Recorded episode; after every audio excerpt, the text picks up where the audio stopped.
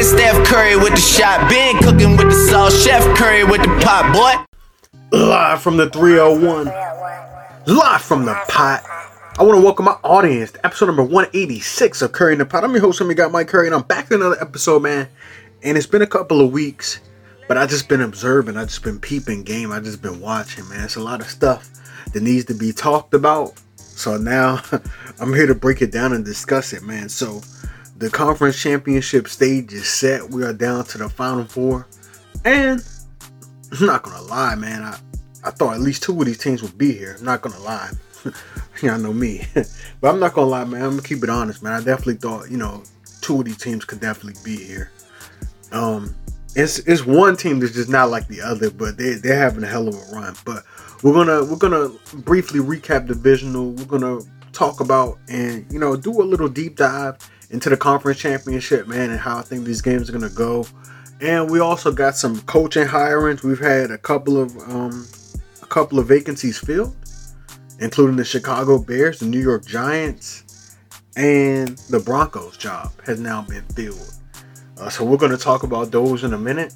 And we're also going to discuss Sean Payton stepping down and parting ways with the Saints. Talk a little NBA. Uh, we also just recently had the two year anniversary of the passing of the late great Kobe Bryant and his daughter Gigi and a few others that were on that tragic helicopter crash. And we're just gonna get into it, man. It's been, it's been a minute, so hope you guys are just as happy as I am to deliver this. And let's go. So, last weekend in the playoffs, it was one for the books. I know I was here a couple of weeks ago, and me, B. Jones, and Bink were kind of here, and it was like it was kind of like a whole entire playoff preview, but we were really deep diving the wild card. But we're looking kind of good, man. We're looking kind of good as far as talking about the stuff that we discussed. But last week, man, it was one for the books, and I truly think like I know people say that all the time, but now nah, it was definitely one for the books, man. We had an instant classic game, which was the final game of the play uh, of the divisional round. We had so many games that could have went either way. We had a game that took a, a crazy turn in the San Francisco and Packers game. So let's briefly recap it, man. I know a lot of people have been talking about it, but I, I got to give my quick my quick spin on it. So the Bengals and the Titans game, I really thought like the Titans were in the Bengals Cinderella run. And, you know, they were, they were the one seed. They had home field advantage. Um, they were able to get the Joe Burrow time after time. I, I was really lost when Ryan Tannehill threw that interception. I was, it really threw me off because I'm like, bro, what, like, what's going on? But I now see that the Titans. I don't know. Why, I mean, I kind of saw it, but I guess I kind of ignored it. But they have a ceiling with Ryan Tannehill. They they truly have one. He's not among the elite.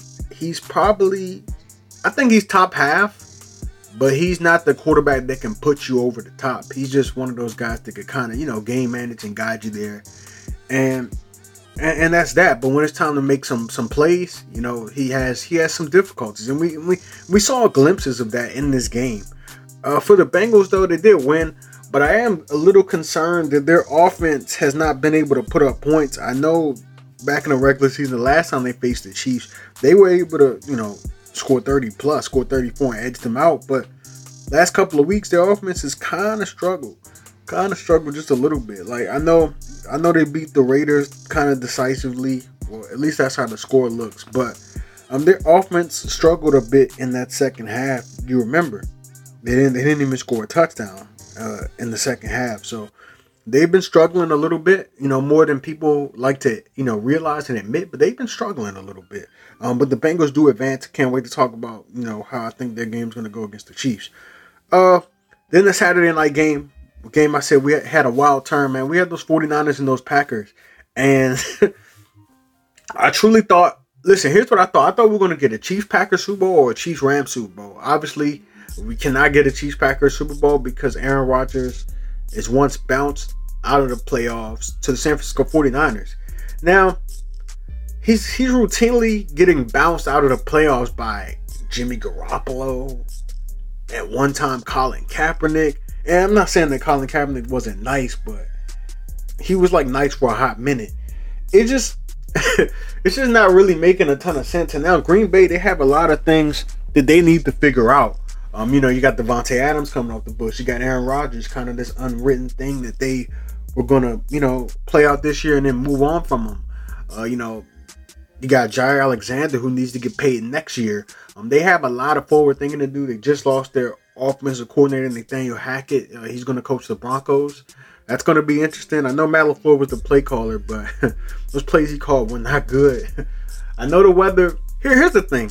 Here's the thing, and, and I want to talk about this real quick. So, I know the special teams was bad. I know it. It. I saw with my own eyes. The special teams was bad. You know, block field goal right before the half. Uh, we had the block punt that they scooped and scored for a touchdown. I get that. And people want to bring up the elements. I understand that too. Yes, I put blame on the Packers special teams. That was horrendous. It was absolutely garbage. But people talk about the elements. Well, Aaron Rodgers has been a Packer, um, you know, his whole career, his whole career, and he's played in some, you know, difficulties as far as weather. And I'm not, I'm not trying to say like he can't use that as a crutch, but come on, I mean, you're the Green Bay Packers, you got the one seed, and you couldn't manage to put up more than ten points um, in a divisional round at home in front of your home crowd at Lambeau. It just doesn't make just doesn't make a lot of sense. Now, I know, you know, we had a block field goal. They would have put up at least 13. I I get that. I get that. But when you're at home, you know, that's your opportunity to put up some points in front of the home crowd. I know I just gave the Bengals a hard time, but they put up nine more points than the Packers. You know, you gotta you gotta bring it and you gotta do better. It just they scored the fewest points for any home team this past weekend. So I, I'll just I'll just leave it at that. But we know what's next with Aaron Rodgers. I mentioned Nathaniel Hackett, his offensive coordinator, was hired by the Broncos. I don't know if, you know, I don't know about the relationship uh, Rodgers had with him, but you know, Broncos could be an intriguing fit. Um, I know a lot of people have mentioned Steelers. You know, Big Ben just retired. Um, we'll just have to see. Some people think that he'll be back in Green Bay, so we'll see. It's going to be very, very interesting to see. I, I personally can't call it. I, I don't know, I, but I would like to see Aaron Rodgers on a different team next game, we had the Sunday slate and we had the Rams and Buccaneers, and I was not gonna lie, man. I was I was I was I was happy. I was extremely happy. Um, for one, we had the Rams beating the Buccaneers. But in case you don't know, my mom is a big time Rams fan, and I want to play the soundbite of her super super happy after the Rams victory over the Buccaneers.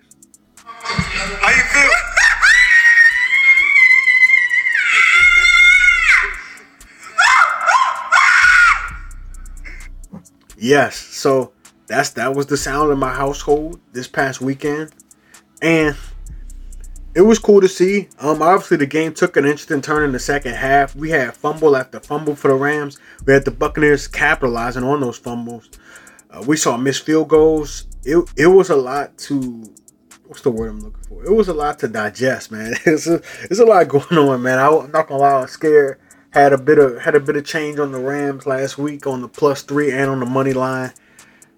It was a little nerve wracking in the second half. I'm not gonna lie, man. And I don't want to know how my mom would have sounded after the Rams lost because he's been liking the Rams.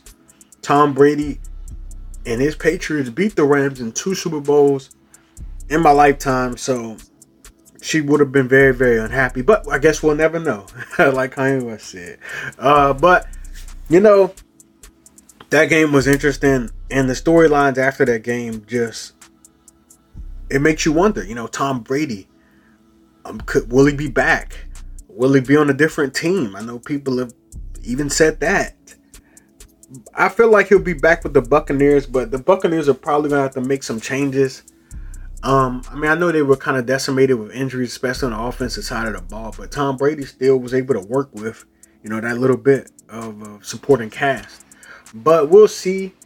Um, I think he's going to take more of a wait and see approach and wait a little while before he makes a decision. Not hold Tampa Bay completely hostage, but he's going to take a while and he's going to process this. You know, kind of like you know LeBron James or Kevin Durant do when they hit free agency. They're going to they take a little while, then they make a decision. So, so we'll see we'll see. But I think uh, uh, my gut feeling right now tells me that Brady will be back with the Buccaneers, and the roster will be retooled. That's that's all I'll say. Um, but they definitely miss Chris Godwin. Though he's probably the most important player on the offense, in my opinion. Uh, let's move on to the best game that uh, I've ever seen. My pops, who was 57 years old, he said that was the best game that he ever seen. So that really, really sets a lot, man. We had the Chiefs 42 to 36. That game, he had a college vibe, you know, especially in the second half.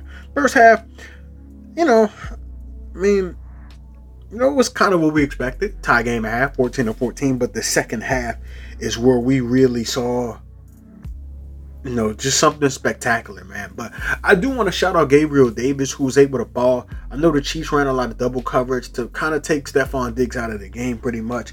But Josh Allen and Gabriel Davis were making those guys pay for that. As he had four touchdowns, one, two, three, four touchdowns, and to over 200 yards, man. He was he was absolutely spectacular. But you know, the criticism is really going to come from the Bills and head coach Sean McDermott. You know, do you squib it? Um, you tell your kicker to like kick it like kind of short, like try to pin them on the one with the short kick, like make them return the ball at the one so they have no other choice. Uh, it's, it's it's tough, it's tricky. Um, I probably would have squibbed it, but I think Andy Reid would have came up with something. You know, I heard a, a gambling show was talking about. They were saying like, like, do you like intentionally foul? Like, do you like, do you get like a pass interference call? I mean, not pass interference, but you know where you could. I guess yeah, I guess what no, it would be um a defensive holding where like we try to get consecutive uh, defensive holding penalties and not let them like move the ball as, as quick as they did because they got down the field and just a couple of plays and were able to set up shop for a field goal before overtime. Um, and as we saw, a lot of people say, you know, Josh Allen lost just because of a coin flip, and I don't disagree. That was one of those games where if you bet, you you just pick a side, and if you lost, you hold the L. I picked a side and I was on the Chiefs. Not trying to brag or toot my horn, but I did. I did. You know, that's what happened. Uh, 42-36 final score.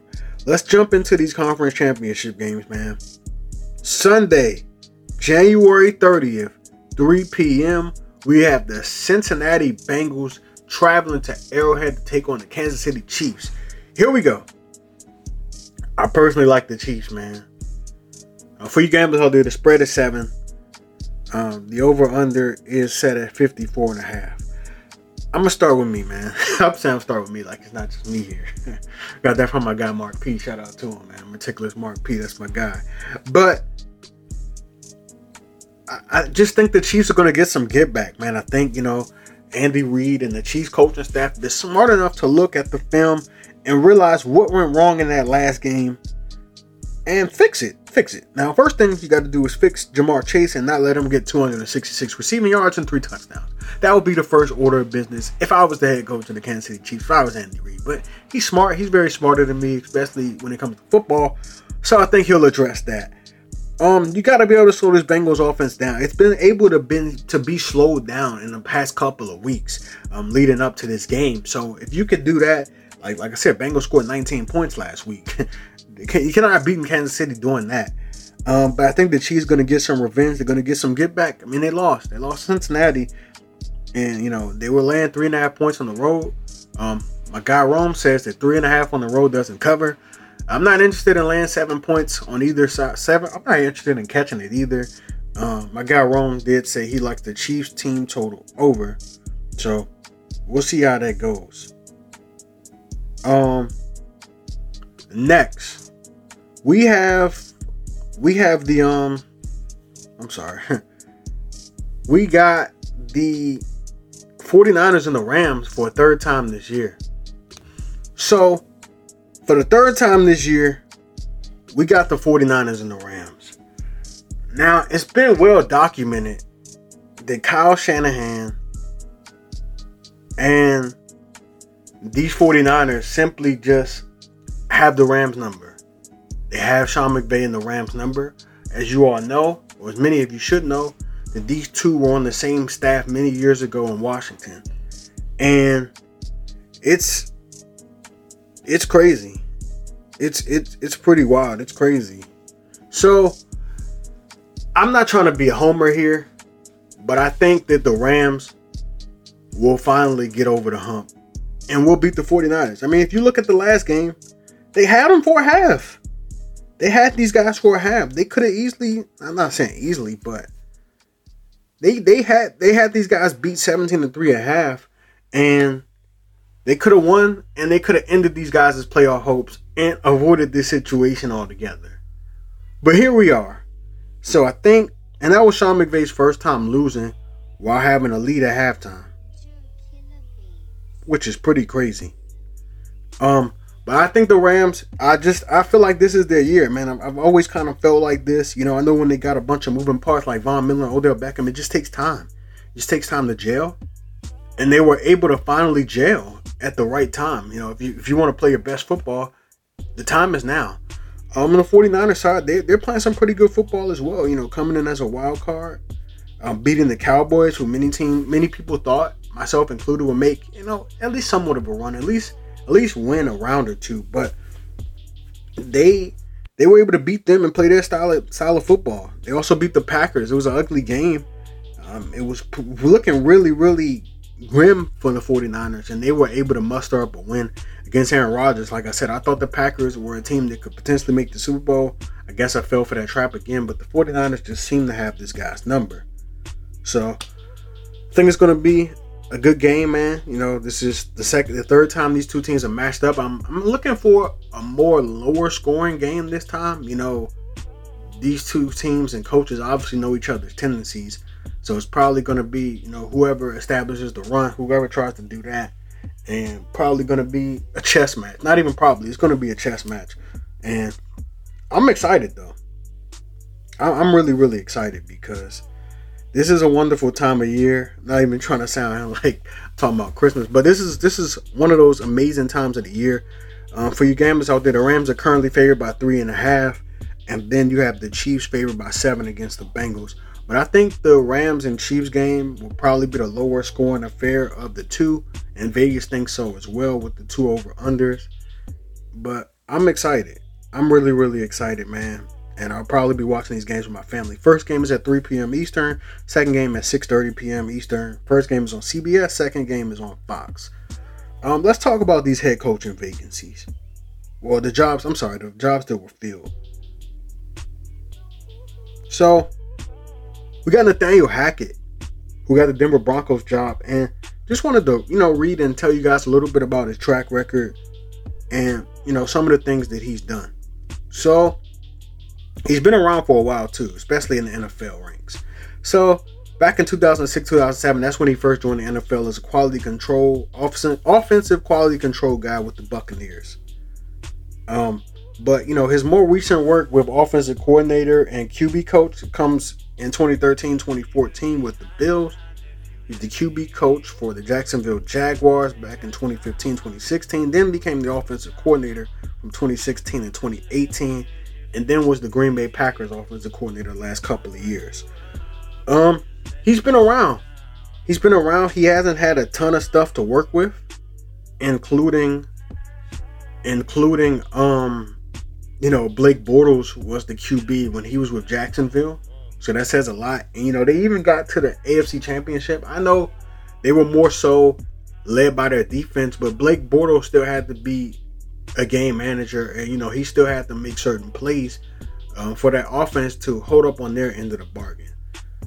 And he did he did a nice job with that. He was also like when he was with the Bills, he was the offensive coordinator of EJ Manuel. Think about that, EJ Manuel. He's on TV now, but he was able to to do a little bit of things with that and was able to get that offense moving a little bit. Um, but now, you know, he, he right as of right now, he inherits a situation um, with Drew Lock and Teddy Bridgewater. But I think the Broncos are going to try to swing for the fences and try to acquire Aaron Rodgers. I definitely think that's on the table. But I've said for a long time, not really a long time, but offensive coaches are the way to go. And if you do elect to hire a defensive coordinator, I mean, sorry, a defensive coach as your head coach, he better be, he better have a damn good offensive coordinator. You know what I'm saying? Excuse me. You know what I'm saying? So, like, Ron Rivera, he's a great defensive coach, defensive minded coach, but he has Scott Turner, and the jury's kind of still out on him as as a um as a good offensive coordinator. I don't really know about that. Um, the Chargers, Brandon Staley, he has Joe Lombardi as an offensive coordinator, and I mean he looks good. He looks good. Like I think, I think he's doing you know wonderful things with Justin Herbert. So, like I said, when you hire a defensive coach, because Brandon Staley is obviously a defensive coach, you better have you better have a really good offensive coordinator and that's just what I truly believe, or else you'll end up in, you know, certain situations, man, like the Washington football team. So Nathaniel Hackett is now the new head coach of the Denver Broncos. And let's read some let's read some quick numbers on him real quick. So Nathaniel Hackett, during the last two seasons, his offenses have ranked in the top 10 in points per game, yards per game, passing yards per game, and fewest giveaways. If I had to play devil's advocate, I would say he had Aaron Rodgers.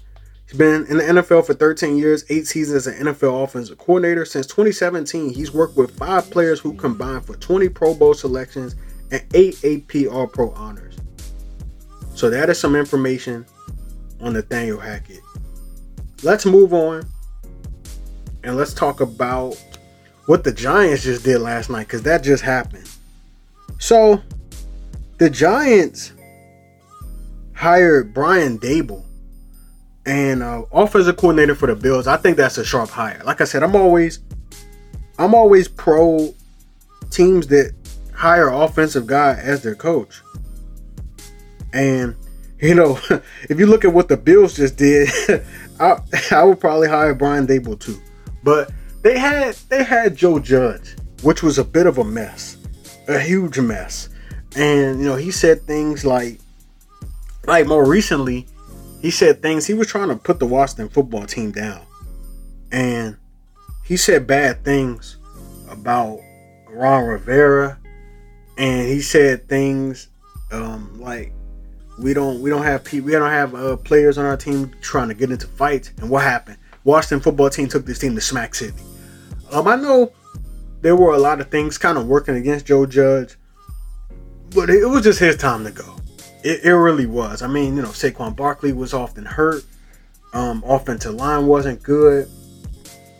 Um, and it's not all of his fault. It's not all of his fault. You know, they had they had Dave Gettleman, who was not a good GM. I don't. He basically got hired by the Giants and pretty much sabotaged them.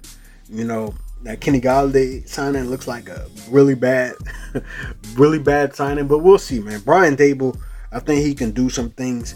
Let's go ahead and get into his track record as I like to do. So, he was an offensive coordinator. He's been in the NFL since 2000. He was on the Patriots staff back in 2000. And he was with the Patriots staff pretty much from 2000 to 2006, 2006 in a couple of different roles, including defensive assistant and wide receivers coach was the QB coach for the Jets in 2007 2008, offensive coordinator for the Browns in 2009 2010. He was the Dolphins offensive coordinator in 2011, the Chiefs offensive coordinator in 2012, Patriots tight end coach 2013 2016, Alabama's offensive coordinator in 2017, and the Bills offensive coordinator the last three years. So I just first want to give this guy credit because he has been crucial to the development of Josh Allen.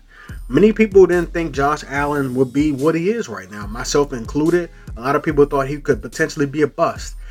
I didn't go that far, but I just I just didn't know. He went to Wyoming, so I, I just really didn't know. Like, and then I knew he had a big, strong arm. I knew he was mobile, but I, I didn't know, man. I thought he was incredibly raw, but you know, I got to give credit to Brian Daboll, who has been having this guy look pretty, pretty damn good. Um, I guess the plan is for the Giants to keep Daniel Jones, but I think he could help. Now, obviously, he's going to need some weapons. He doesn't have a Stefon Diggs on the roster. Um, but I mean, like I said, Kenny Golladay on a good day when he's healthy, he's all right. You got Kadarius Toney, who I'm impressed with. Um, you got yeah, Darius Slayton, Sterling Shepard. I don't know uh, about these guys. They have impending free agencies or not. But there's definitely pieces to work with. So their draft is going to be crucial. Their draft is going to be crucial. Giants defense also took a step back last year. I'm interested to see who he hires as his defensive coordinator. And I'm also curious to see who he hires as offensive coordinator and will he still call plays when he does that. So QB coach, I'm also looking to see what they do. And like, like the draft, like I said, the draft, I'm looking to see what they do in the draft and players that he brings in and lets go and how he fills out the entire coaching staff. But I, I, I, like I like the hire. I'm not gonna lie, man. As a person like Washington, I, I that hire makes me mad. So let's get into another uh, head coach and hire, and that is Matt Eberflus, who was hired by the Chicago Chicago Bears, and he was the defensive coordinator. Most recently, he was the defensive coordinator for the Indianapolis Colts, which was a very, very outstanding defense this past year. And they've been a pretty good defense, especially since they got rid of Chuck Pagano. So defense has been stout with the Colts. You know, they had some studs, man. You know, having guys like Darius Leonard and having guys like DeForest Buckner will really, really help turn your team around, turn your defense around. But they also had some, you know, other pieces as well. But you know, like underrated type of guys as well. But I like I like the hire, but I did the same thing. You know, as I mentioned earlier, when you hire a defensive minded coach, you better better absolutely hire an a good offensive coordinator. You have a situation here where you have Justin Fields, who the Bears elected to draft last year, and we're gonna see who he gets to work with, you know, this upcoming season because for what let's let's just call it what it is. Matt Nagy, I don't know if he wanted the guy or not. I think could have potentially been a Jay Gruden situation where Jay Gruden was unhappy that the Washington football team elected to go with uh, drafting a quarterback when he was coaching for his job, and I think that could have potentially been the same same type of situation because it was weird. Like one week it was Fields, one week it was Andy Dalton, one week it was Nick Foles starting. Like it was it was a mess. And I don't think that Justin Fields got that much of a fair shot. I know he did get a little banged up, had a rib injury, but I think he had COVID. So he's going to need an offensive coordinator that is willing to work with him and not necessarily tailor completely to his strengths, but just somebody that believes in him and you know just wants the Bears offense to succeed. And obviously, you know, I will hope that's what they want. So we'll see. But I, I really want to see who he names as his offensive coordinator. But let's talk about Mike Eberflus, man. He's been in the league for a while. Um, pretty much spent his whole coaching career coaching college and spent uh, many of years at Toledo. Spent from 1992 to 2000 in various different roles with Toledo. Then coached at Missouri as their defensive coordinator. Joined the NFL ranks as a linebackers coach from 2009 to 2010 with the Cleveland Browns. Was the Cowboys linebackers coach from 2011 to 2015 was the Cowboys linebackers coach and passing game coordinator from 2016 to 2017, and he was with the coach from 2018 to 2021. So, Mike Eberflus. I, I, I, am not gonna lie, I like all these hires, but it, they, these hires are contingent on what these guys do because I, I, like that these guys are getting a fair shot, getting their first time, uh, first time gigs as head coach. So we'll see how these things turn out.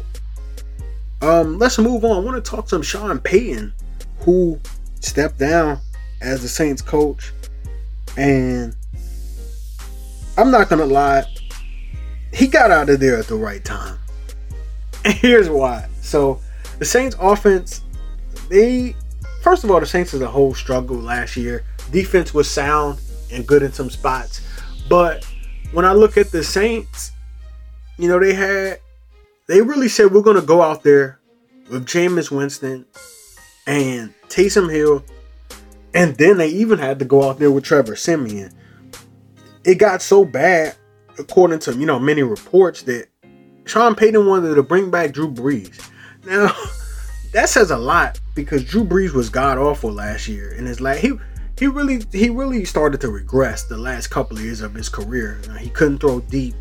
I mean, obviously he knew his offense. He could run his offense, but he just wasn't the Drew Brees that you know became a future Hall of Famer. You know what I'm saying? Um, but it, it got that bad to where Sean Payton he wanted he wanted Drew Brees back in there. Sean Payton he spent he was with the Saints from 2006 up into 2011, stepped away a little bit, came back 2013, 2021. He's been pretty much synonymous with the Saints, and when we think about the Saints, we think about Sean Payton. You know, he he has a he's a part of um a good coaching tree. He has a bunch of coaches under him, not a bunch, but the parents of his coaching tree include Jim Fassel, Bill Parcells, and Ray Rhodes. Under him, Dennis Allen, Dan Campbell, Mark Trestman, and Doug Marrone come from his coaching tree. You know, Sean Payton finishes with an 11 11, 11 and 11 playoff record, win percentage of 57%, and a playoff win percentage, as I just mentioned, of 50%. Uh, spent 24 years as a whole coaching, and obviously we know he won the Super Bowl with the Saints. Um, when was that? Back in when was that Super Bowl? Back in 2010. So he was there for a lot of the things that you know that went crazy. You know, in New Orleans, we all know about Hurricane Katrina. Um, he was there, man, he took a chance on Drew Brees. Um, after you know, guys from the Chargers said Drew Brees would probably be done. Um, the Dolphins didn't want to touch Drew Brees, and just a magnificent coach, man. Just a magnificent coach and he's stepping away from the game. Uh, you know, he might get into broadcasting, might get into TV, uh, you know, as an analyst, but we'll see, we'll see, we'll see. Speaking of retirement, we have Ben Roethlisberger retired this week, and he played.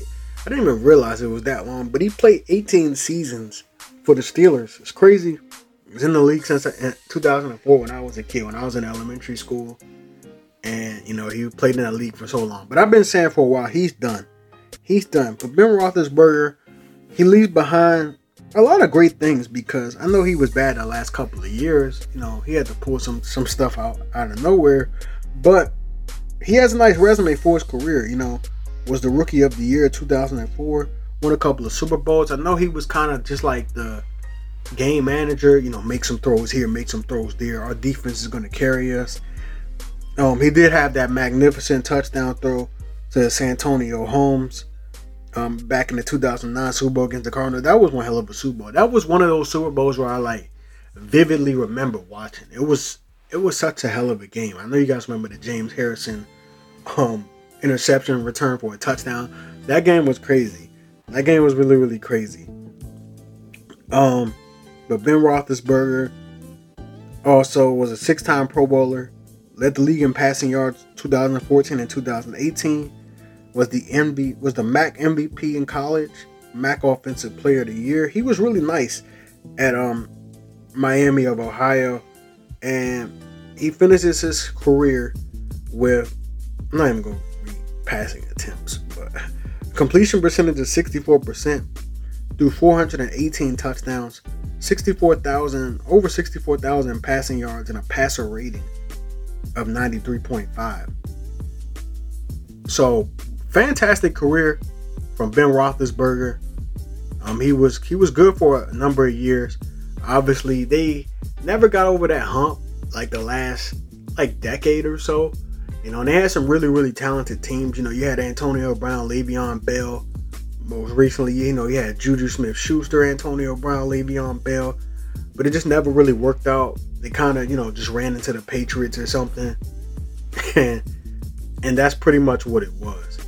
So the Steelers, I'll always remember Ben Roethlisberger is a good quarterback for the Steelers. Hall of Fame, eh, probably so. But you know the Steelers, they were good for a long time under Big Ben and very very competitive. But you also got to give that credit to Mike Tomlin, who always had a, a winning above 500 record in his coaching tenure. So a lot of that credit has to go to him as well. Let's move on. And let's talk about these other coaching vacancies right now because we still got some that are still open. So we have the Vikings job, we have the Jaguars job, we have the Dolphins job, we have the Saints job, and I don't know if I said the Texans job, but we got that job open too. we got that job, and the Raiders. I don't I don't know what they're gonna do either, cause um I don't know, but I'm interested to see who gets these jobs. I know Byron Leftwich got an interview with the Jaguars. I know Todd Bowles got an interview. Kellen Moore received the second interview. Um, Dan Quinn must have really wanted that Broncos job because after that, he signed a a multi-year deal to rejoin the Cowboys coaching staff. And we're gonna see, but I uh, we me be Jones and Mink talked about it last time, but I, I think the Texan job is the worst job, man. But I I really want somebody to hire Brian Flores, man. Me and my dad were talking about this yesterday. Uh, Brian Flores, he deserves another shot. Um, Eric Bieniemy not getting interview is kind of mind mind boggling, and I don't really understand. So we'll see what happens with that. And yeah, but those are the coaching vacancies that are still open. Probably have at least one filled by next week, and we'll talk about it. Uh, let's move on to the NBA because it's been a minute since I, I've talked NBA. It's definitely been it's definitely been a while, but uh, I'm gonna just go through. how do I want to do this? I guess I can go through the top ten teams in each conference, and you know, it's been it's a good episode, man. Uh, it's been a minute since I've done one of these like episodes past thirty minutes, but we got the Miami Heat leading the East. I gave out I gave out their, their win total over. I did. I did. I know you guys remember that, man. I think it was at 48 and a half. Um, these guys are surging right now, 32 and 17. And they had a lot of players out for different lengths of time. Jimmy Butler missed some games. Bam Adebayo missed some games. Tyler Herro missed some games. Duncan Robinson think he missed a couple of games too. Um, but they've been winning. Kyle Lowry as well. They've been winning. 32 and 17 in the East. Very, very impressive. I'm not surprised that they're in this spot right now. Second place, Chicago Bulls, 30 and 18. DeMar DeRozan has been outstanding. Zach LaVine as well. I know Lonzo Ball was good. He's not hurt. But DeMar DeRozan is an MVP candidate. I don't think he'll win the MVP, but he has been absolutely balling. And I always said, and here's the thing with a lot of different players a change of scenery really, really helps. Like DeMar DeRozan was on the Spurs, and we, and I say we because, uh, well, I didn't forget about him, but a lot of people kind of, he kind of, you know, you know, when you're in the West, the West is loaded, especially you know at the guard slash forward position. Well, at least when DeMar DeRozan was there, because James Harden was still in the West. You know, you got Kawhi Leonard, Paul George, um, Russell Westbrook, LeBron James, Anthony Davis, and the Spurs weren't good. You know, So you can kind of get lost in that shuffle. And DeMar DeRozan kind of got lost in that shuffle, especially because the Spurs were not good. And now he's in the East. He's on a team that I thought, I didn't think they'd be this good, but I thought they could definitely, you know, make the playoffs. And, but they have an abundance of talent. Like I said, Zach LaVine, Lonzo Ball, Alex Caruso, um, uh, Nikola Vucevic. They just have pieces that fit. I think Billy Donovan has done a fine job, but DeMar DeRozan has been absolutely balling. He has been balling, averaging 26 and a half points per game. Zach LaVine right behind him, averaging 25. Uh, he's been killing it. He, he's been killing it. Uh, you know, really, really dominating the game in the mid-range area. Mid-range king. He's one of the best mid-range shooters in the, in the league. You know, he's up there with Chris Paul. Uh, Devin Booker has a nice mid-range. I feel like I'm forgetting one more person, but yeah, one of the kings of the mid range. The third seed, pleasant surprise, and I thought this team would fall off right by now. But we got the Cleveland Cavaliers, who are 30 and 19. 30 and 19, the Cleveland Cavaliers. They've been playing really, really well.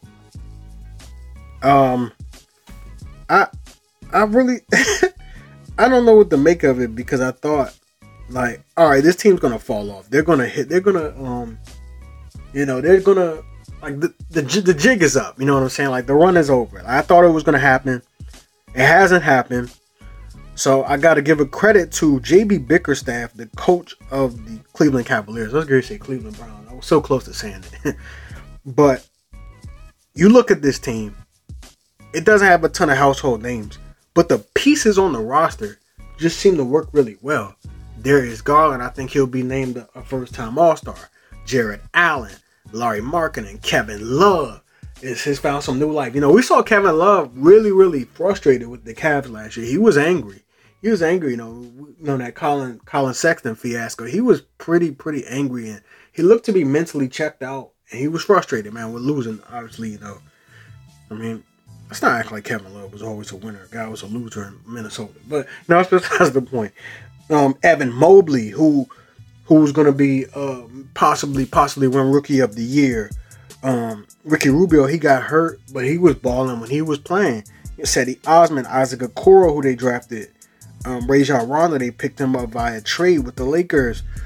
They got a bunch of pieces that just seem to work. I don't know what it is. Like I said, I really, really want to give credit to Coach JB Bickerstaff, and I, I think I got to treat myself and watch a Cavs game because I haven't really watched them. Uh, but I, I, I gotta see like why these guys nice. You know what I'm saying? I'm not trying to take anything from them, but like, they're smacking teams up. You know what I'm saying? They beat the Nets. They beat the they smacked the Bucks up the other night. Like I gotta see what it is. I really really want to see. Next next team fourth place, the Milwaukee Bucks, sitting in fourth place right now, 31 and 20. I don't know the Bucks usually like the one seed. They're usually running it. Last year they didn't, but like I think they finally understand like we, already got a championship. Let's just pace ourselves and get to the playoffs because nobody really wants these troubles. Nobody really wants this smoke in a seven game series. And I'm not gonna lie, I kinda agree. You know, you got Giannis, you got Khris Middleton, you got Jrue Holiday. That's their big three. But Bobby Portis has been playing even better than he was last year. Um, you got Grayson Allen, 30 player, but you know he's been shooting the lights out. Still got Pat Connaughton. Um, Brook Lopez will be back soon. You got DiVincenzo, George Hill, Rodney Hood. Just got a lot of the pieces from last year, but they're still they're still haven't taken a significant step back. And as I say that, you know, they're only two games behind the Miami Heat in the one seed. There's only a two game difference between the four teams I already mentioned so far. Um, but the Bucks, you know, they're just kind of business as usual for them. I'm not really surprised that their their record is what it is. You know, they'll they'll be right in the thick of things. They'll get home court in at least a round of the playoffs. And yeah, I, I don't want those problems with a team like this, a proven team in a seven game series. The fifth seed is the Brooklyn Nets, who are only a half game behind the Milwaukee Bucks. And it's been it's been weird. It's been weird, and here's why. Kevin Durant is absolutely balling. And he is now injured. He's going to be out. He's going to miss another All Star game. Kind of sucks. I like seeing him on that stage, you know, pickup game type of vibe. Um, you also got James Harden, and there's been, you know, rumors saying that he's frustrated. And you got Kyrie Irving, who's a part time player playing in road games. And it's rough. it's it's not rough in the sense of like, damn, these guys aren't going to make the playoffs, but I, I, don't know if these guys are going to make the NBA Finals. I mean, it's, it's you know, you know when you when you got a collection of talent like that, you know, they'll probably, you know, be a force. But, you know, with this Kyrie Irving part time player thing, it's a little frustrating, man. I, I, James Harden, it's been reports to say he's frustrated. And I, I, said this early on in the season. If things don't go right, James Harden's going to be on a different team next year because he's a free agent. So we'll see. But, you know, they're only two and a half games behind first. So it's crazy to say. And then we got behind them, we got the Sixers who have the same exact record as them, 29 and 19. They are currently the sixth seed out east. Joel Embiid is looking like the MVP of the of the league, man. He's been he's been ridiculous. Averaging almost 30, but guy was averaging well over 30 for the last month or so, man. He's looking like the MVP of the league. I like Joel Embiid, man, because guys like Shaquille O'Neal and guys when you know inside the NBA would get on him. He kind of took that criticism and has just been balling. And I can only respect that because he's really been balling. You know, had a had a 50 burger, had a couple of 40 balls, 30 balls. He's been freaking unstoppable, man. He's been balling, bro. So shout out to Joel Embiid. Uh, I know they've had that Ben Simmons cloud floating over their team for a while, and you know that has to have been rough too. That has to have been rough too. Um, but you got Tobias Harris been playing better as of late. Tyrese Maxey who's been good this year. Um, Seth Curry. Uh, shout out to the Sixers, man. Uh, they they've been hanging in there, probably right around where I thought they would be. And they're currently the sixth seed. Like I said, only two and a half games out of first. It's wild. It's really really wild of the gap difference between these teams. Seven seed, the Charlotte Hornets. Been a pleasant surprise here. Um, well, not, not not a crazy surprise, but I don't know. They've been balling.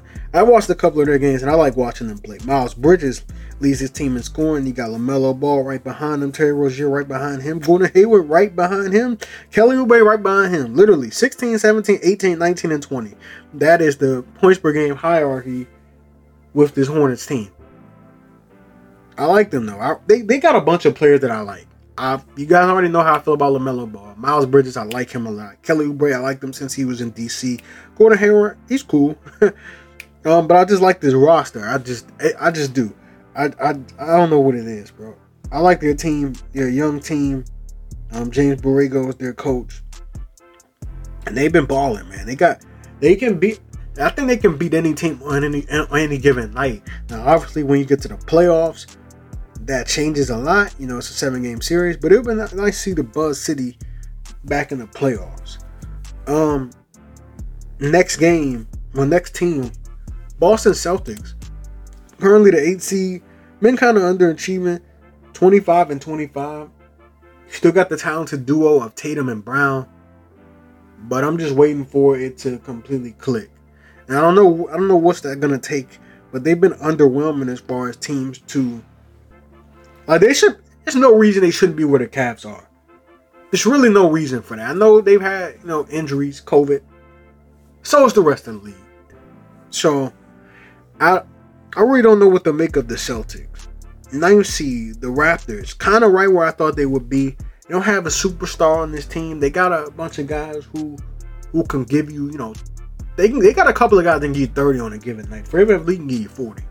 Um, but it's just it's just a I don't want to say it's weird, but it's just you just don't got enough. You know, you got Fred VanVleet, you got Pascal Siakam, OG Anunoby, Gary Trent Jr., who I like a lot. Scottie Barnes, been impressive rookie. Um, Chris Boucher.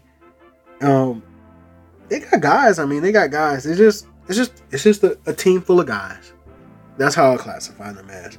Um, next team, the Washington Wizards, a team that has taken a gigantic step back from where they were starting off the season. Their season win total is going to cash. But as far as the team making the playoffs, I'm having my doubts. I'm having my doubts. It was fun while it lasted. I'll say that. But I still like their team. Blowing that 35 point lead is still inexcusable. Still like their team though. Bradley Beal, Kyle Kuzma, Montrezl Harrell, Dinwiddie, KCP, Gafford, Hachimura, Thomas Bryant, Avdija.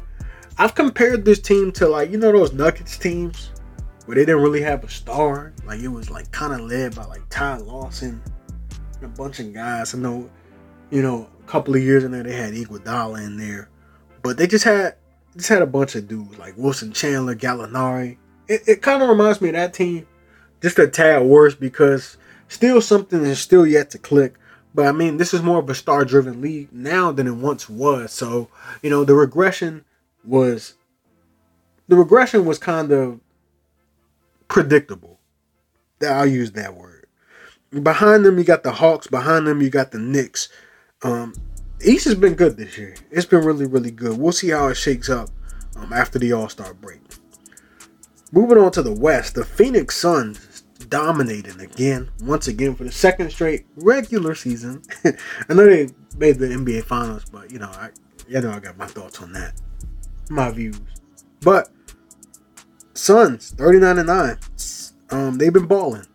Devin Booker, Chris Paul, kind of business as usual. Um, they've had a lot of contributions from guys like JaVale McGee lately, Bismack Biyombo, because um, DeAndre Ayton's been a little banged up. Um, Jalen Smith, aka Sticks, he had a nice little stretch. Um, they just they just play good team ball. Nothing really to take away from it. Um, so shout out to the Suns, man, 39 and 9. Second place, the Golden State Warriors, 36 and 13. They've been balling, kind of been regressing a little bit. Um, but over the past week, they won a couple of games. But Steph Curry's kind of been in a little slump. He hit five threes the other night, though, so he's probably about to break out of that. Klay Thompson is back. He hit five threes the other night. He's getting back to his so. Um, Warriors, they're going to be a force to be reckoned with, but not without Draymond Green. I think they really, really need him because he makes things easier for everybody on the court. He does a lot of things that don't necessarily show up in the stat sheet. So that's how I feel about Draymond Green and the Warriors. Um, next team, a team I've been really, really impressed with, and they actually have my MVP, and that is Ja Morant.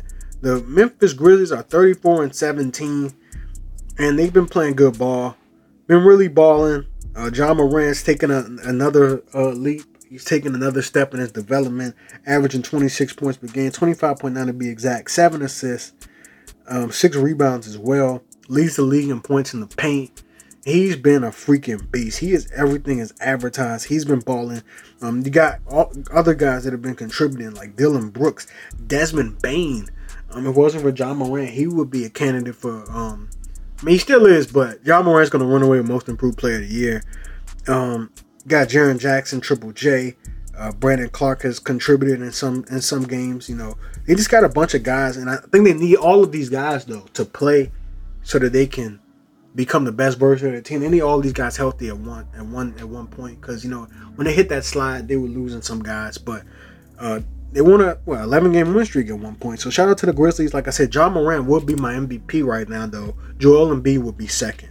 Next, we got the Utah Jazz, 30 and 20 kind of hitting some regression, I guess, um, because they kind of took the league by storm last year, especially in the regular season, just annihilating teams, smacking teams up. I know John Donovan Mitchell has been out um, for a little while. Um, he had a concussion, a couple other things going on with him. Rudy Gobert, he just got back not too long ago. Uh, this regression is kind of what I expected, but I mean, they're, they're still going to be like an annoyance for the rest of the league, rest of the year, and I guess you could say for the rest of the West too. Um, the Jazz are still a good team though. I always like Quin Snyder, their head coach, and yeah, Jazz fourth seed right now. The fifth seed currently, the Dallas Mavericks.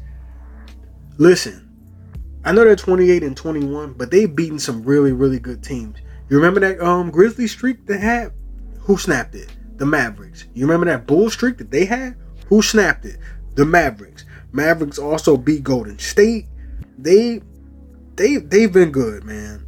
They, have been good. I know, no, not all the time, but I like the Mavericks, man. I like Luka. I, I like this team, and I think Jason Kidd has done a fine job at coaching this team. So, shout out to the Mavericks, who are currently the fifth seed. Sixth seed would be the Denver Nuggets. Um, Jokic has kind of been doing this thing. Not even kind of. He's been he's been doing this thing. He's and the problem is he just doesn't have enough around him. You know, MPJ out, Jamal Murray still out, but Jokic is still Jokic, reigning MVP. Kind of what I expected from the Nuggets. He, they're they're the sixth seed right now. The Clippers still hanging in there as the seventh seed right now. No PG, no Kawhi. At least for right now, it's looking like no problem. Um, Reggie Jackson has been balling. Luke Kennard has been playing well. Um, all of their guys have just been playing well. Marcus Morris, Luke Kennard. They got the team as of right now it looks like the Wizards team, except that's how it looks. It looks like the Wizards team. They don't got Bradley Beal, but everybody else can definitely like the players I just mentioned are definitely capable of putting 20. Some of them can, can definitely, you know, get 25, 30. Um, but the Clippers are hanging right there at the seventh seed. The eighth seed right now, the Minnesota Timberwolves. I like this team. The thing is, they need all three of their guys healthy. Their three top guys: D'Angelo Russell, Anthony Edwards, Karl-Anthony Towns. They need those guys healthy. They need all those guys to stay healthy because they're talented. They can give you a run for your money. They don't play a lick of defense, but they they they, they will score. they will they will score. They, they will score a lot of points. Um, and I like and I like this team. I, I like this team a lot, man. They got some nice pieces. And yeah, I really like those three pieces. They gotta all stay healthy though. Shout out to Anthony Edwards though. I like him, and I think Cat will be an all star. Um, let's see, who's this? The ninth seed, the Los Angeles Lakers. Go ahead, get your jokes out. Go ahead and laugh at me while you're listening to this. The Lakers stink. Huh, let me sit on my soapbox. Being a Lakers fan is hard. Wasn't always this hard know, at one point in life, I was a happy Lakers fan. You know, 2015, 16, 17. I was happy. You know what I'm saying? We didn't have much, but we could win some games. Uh this team is frustrating. Anthony Davis just came back. LeBron James has missed the last two games with knee soreness. Russell Westbrook has been underwhelming. But I just feel like he's thinking too much. But I also just don't think the fit is is, is I don't I don't think the fit natural, and I feel like we all knew that, but we're all seeing that, and we thought like, okay, you know, maybe things are gonna change, but you know, there's still time. There's still time. We all running out of time though. Trade deadline's almost here. All Star break's almost here. If it has to click at some point, or somebody is gonna go at the trade deadline. I don't know. It has to click. It has to really, really click. Something's got to give here. Um, LeBron though has been absolutely spectacular. Um, is on a, a, a, streak of 18 games, average. I mean, scoring scoring 25 points or more. He's been balling, but how long can he do this? Remains the question. I need these guys to, to get it together for real, straight up. They gotta get get this together, get in the playoffs. No team wants these problems in seven. I'm sorry. I'm just leave it at that. Behind them, Portland Trouble. Actually, I'm not even gonna talk about them. Portland Trailblazers. We'll say shout out to Anthony Simons though. He's been balling. And before I go, the other day, Wednesday, was the two-year anniversary of the passing of the late Kobe, late great Kobe Bryant, his daughter Gianna, and many others who were on the helicopter. Um, they were en route to a tournament that day. Um, and I said this time and time again. I don't understand. I don't get it. I I don't I don't get it. The world the world the world lost. I know Vanessa Bryant and you know Kobe's daughters they lost, you know, a husband, they lost their um, father. The world lost an icon. They lost a guy who, you know, was cerebral in his NBA career, but after his career was over, he was on to do these great things, won an Oscar, um, had a podcast, um, did ESPN detail, coached his daughter's team, and was still working out with players at his own center, the Mamba Academy, Mamba Sports Academy. And he was just giving back, giving out so much free game to knowledge to people who wanted it because he was the same way when he came into the league. He was very inquisitive, you know, asked a lot of great players, a lot of questions. Bill Russell, Michael Jordan, this stuff has been documented. Um, the world lost an iconic figure. They lost a great human being. No, you know, when he was playing, a lot of people couldn't stand the guy. You know, questioned shot selection, said he was arrogant, but he had to carry himself that way on that basketball court. I try to tell that to people all the time, but it's really tough for me. Um, I just don't get it. This is one of those things like I, am still kind of beefing with God on this one. I know that sounds crazy to say, but I just don't understand. I, I never met him, and I'm not trying to sit up here and say, "Oh, I wanted to meet." Of course, I wanted to meet him, but I I wanted him on this earth still. You know, I guess for selfish reasons. But we lost an icon. I always talk about my favorite memories of Kobe Bryant, and I'll do it once again. You know, um, I once went to a Wizards game back in the day. This was when Shaq was still on the Lakers. And you know those little things that you um, hit to distract the player while they're on the free throw line? A little, I don't know what they're called. Yeah, I know what I'm talking about. Those blow up things that you hit together. And they were playing the, the, game, obviously. And Kobe had just scored. He had dunked or just scored. I don't remember. I was young. I was, this is like 2004. And the guy behind, the guy in front of me turned around and said, "You true? You you who said you room for Kobe?" I was like, "Yeah." you know what I'm saying? Yeah. You know what I'm saying? Because he just had that impact. Like I, when I was young, I I just gravitated towards the guy that wore number eight and had the afro. Don't know what it was, just what I grav- gravitated to. And you know, you could just tell when you watch him, he's just different. He he looked the part. You know what I'm saying? He stood out know, like a sore thumb. He he was just different, man. He was just different the way he walked, the way he moved on the court. You know, he was the I think he was the most polished player of all time. And he my GOAT. I know a lot of people say, well, Jordan's the GOAT. my people, people that are my age, millennials, we didn't see Michael Jordan. Like let let's just stamp that, bro. We didn't see Michael Jordan, bro. I was born in 1995. Many of my peers born around the same time. We did not see Michael Jordan, bro. Our memories of Michael Jordan was when he was on the Wizards. Let's just call it what it is. I was three years old when Michael Jordan won his last championship. I didn't see the man play. I did see Kobe Bryant play, and I watched him many a times. Uh, and you know, obviously, you know, one of my greatest memories was the, his last game in DC. Uh, I kind of, I didn't beg my parents, but I like would hint to them like, "Oh, we gotta go. Like, this could be his last thing." And then he finally announced it. We already had our tickets um, before he announced that he was going to retire. Uh, so we got to see him. You know, his last season was rough. His last season was rough, but he did give us a 33 ball in that game, and they did win. Lakers only won 17 games that year, but that was one of their wins. So, and that's those are a couple of my favorite memories of Kobe because those are my in-person memories. But you know, obviously, always watching them in the playoffs and stuff, just watching them go to work. Remember when the Lakers won the championship against the Magic? Me and my dad were at our old house, jumping up and down, celebrating in the basement. It was it's tough.